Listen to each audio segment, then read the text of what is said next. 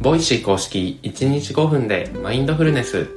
Voicy をお楽しみの皆さん、今日の瞑想のお時間です。今、この5分だけインプットや考え事から離れてみませんか？瞑想は呼吸に意識を向けることでストレスの低減や心の安定、仕事のパフォーマンス向上に役立つとされています。その効果の実感には筋トレと一緒で続けることが大切。早い人だと1週間から1ヶ月で何らかの変化が現れるかも。このチャンネルでは興味があったけどきっかけを逃していた。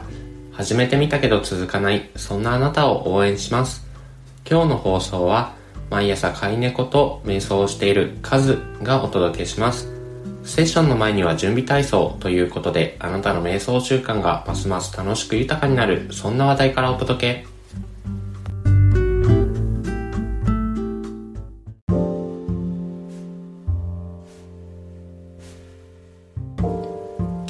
女優柴咲コウさんと瞑想日々のルーティンの大切さについてご紹介したいと思います。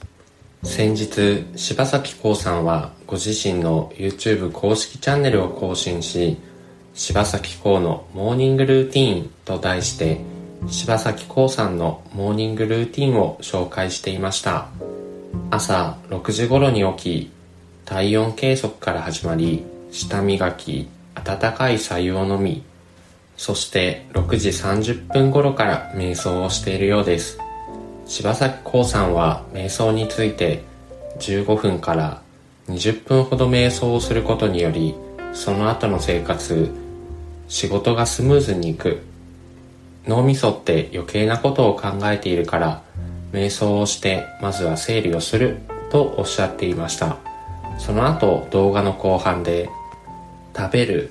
寝る掃除をするというのがルーティンになって惰性になってしまいがちだけどそこに尊い時間が流れている。ゴールを定めてそこに向かってがむしゃらに走るということもあるけどその工程自体が輝かしく尊いものなんだと気づき毎日のルーティンも愛を持って徐々に向上しながら自分にぴったり合うスタイルを見つけながら日々更新していけたらいいなというようなことをおっしゃっていました。この動画の後半で語られている言葉がマインドフルネスと言いますか僕自身も意識したいことだなと共感を覚えました。やはり今の時代に生きる僕たちは情報が溢れていて何かをするにしても特に毎日のルーティン例えば食事をするにしても食事に集中しないで他のことを考えていたりすると思うんですよね。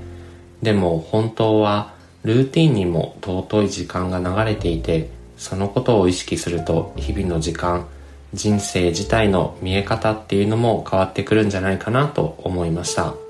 あなたは日々のルーティンを大切にすることができていますでしょうか？瞑想をして意識を今この時に集中できるように一緒にしてみましょう。それではセッションに入っていきます。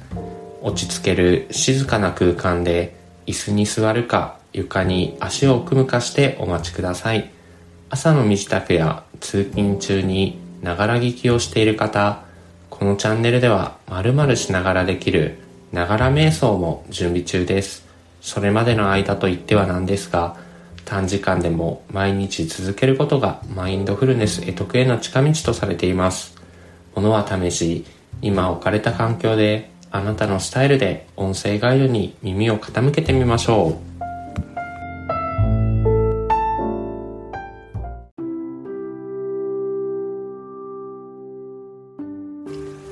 楽に座り姿勢を整えます。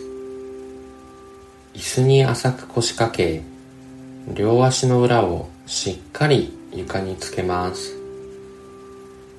床で足を組むなど直に座っている場合も重心を床に預けます。背筋を伸ばし頭を軽く持ち上げその他の余計な力を抜いていきましょう。肩の力が抜けきらない場合両肩を持ち上げストンと落として脱力します。両肩を水平に保ちます。手は軽く握るか手のひらを上に向けた状態で膝の上に軽く乗せます。目は軽く閉じるか半眼の状態で少し先の一点を見つめます。一度大きな呼吸をしていきましょう。鼻からゆっくり吸って吐き切っていきます。フレッシュな空気が体の中を満たし全身にとどまっていた空気が押し出されていきます。自然な呼吸へペースを移していきます。吸って吐いて吸って吐いてお腹や胸のあたりが膨らんでは縮んで膨らんでは縮んでを繰り返しています。鼻や喉のあたりの空気の出入りを感じ取ることもできるでしょう。深く長く一定になどと思う必要はありません。ありのままに丁寧にご自分の気持ちいいペースで呼吸を続け今日この時のご自分の呼吸を味わいましょう。そして子供のような好奇心を持ってその時の体の動きや反応に気を配っていきます。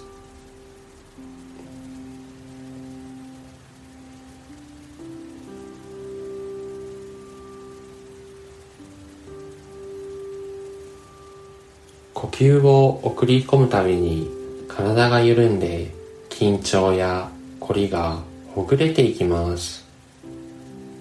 胸お腹背中腰回り右手左手右足左足。一つ一つ意識を向け凝りや詰まりを感じるところがあれば風船を膨らませるようなイメージでより丁寧に空気を送り込んでみましょうこの時間のこの時にしかない呼吸に意識を向けることで今この時のご自分の状態昨日との違いに気がつくことがあるかもしれません。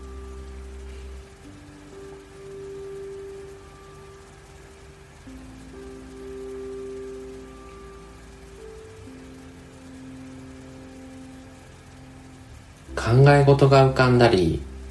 呼吸や体の動き以外のことに意識が向いてくることもあるでしょう。その時はいい悪いといった評価をせずご自分のその状態にただ気づいて受け入れていきます。そして少しずつ呼吸に意識を戻していきましょう。雑念が浮かんだらそのことに気づいて再び呼吸に帰っていく。呼吸は船の怒りのように戻る場所を示してくれています。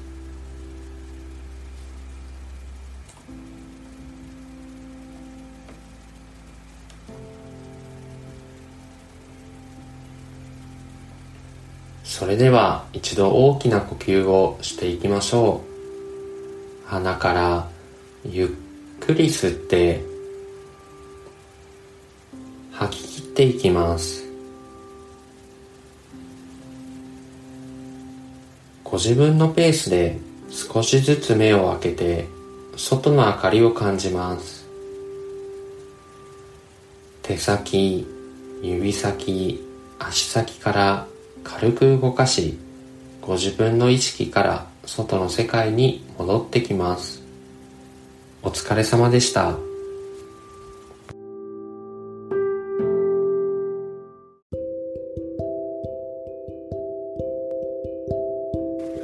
いかがでしたでしょうか？昨日より少しでも長く呼吸に集中できた気に留めなかった体の調子に意識を向けられたそういった手応えがあればその感覚を十分に味わってください。今日は柴咲コウさんと瞑想日々のルーティンの大切さについてお話ししました。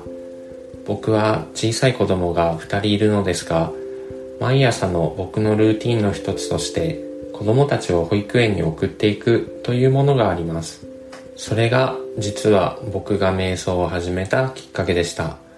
というのも保育園に送っていく時にどうしてもその日の仕事の予定とかまずはあの仕事をやろうとか仕事のことばかり考えてしまっていました。子供がぐずって時間に余裕がなくなった時も頭の中は子供と向き合うというよりも仕事に遅れたらどうしようとか仕事のことを考えてしまっていました。でも子供を保育園に送っていく時間って人生全体で見たらすごく尊い時間なんじゃないかなと思うようになって特に子供は日に日に大きくなり今の姿の自分の子供と向き合えるっていうのはまさに今しかないんじゃないか。そこにちゃんと意識を向けるようにしたいと思って始めたのが瞑想でした。瞑想を始めて少しずつですが保育園に子供を送っていく時に子供の日々の変化。例えば子供の体調とか子供の感情っていうものがよりわかるようになってきた気がしています。今日の放送はここまでです。このチャンネルは冒頭のワントピックと音声ガイドによる瞑想という構成で毎日放送しています。パーソナリティはカズとマユが日替わりで担当。2人とも1人のマインドフルネスラバーとしてリスナーの皆さんと瞑想を習慣化していくことに静かに心を燃やしています。気に入っていただけたらチャンネルフォロー、コメント、SNS でシェアなどいただけると嬉しいです。この時間を持てたことに感謝し、この後の時間が穏やかで満ち足りたものになりますように、今日の担当はカズでした。明日の眉の放送もお楽しみに。それでは。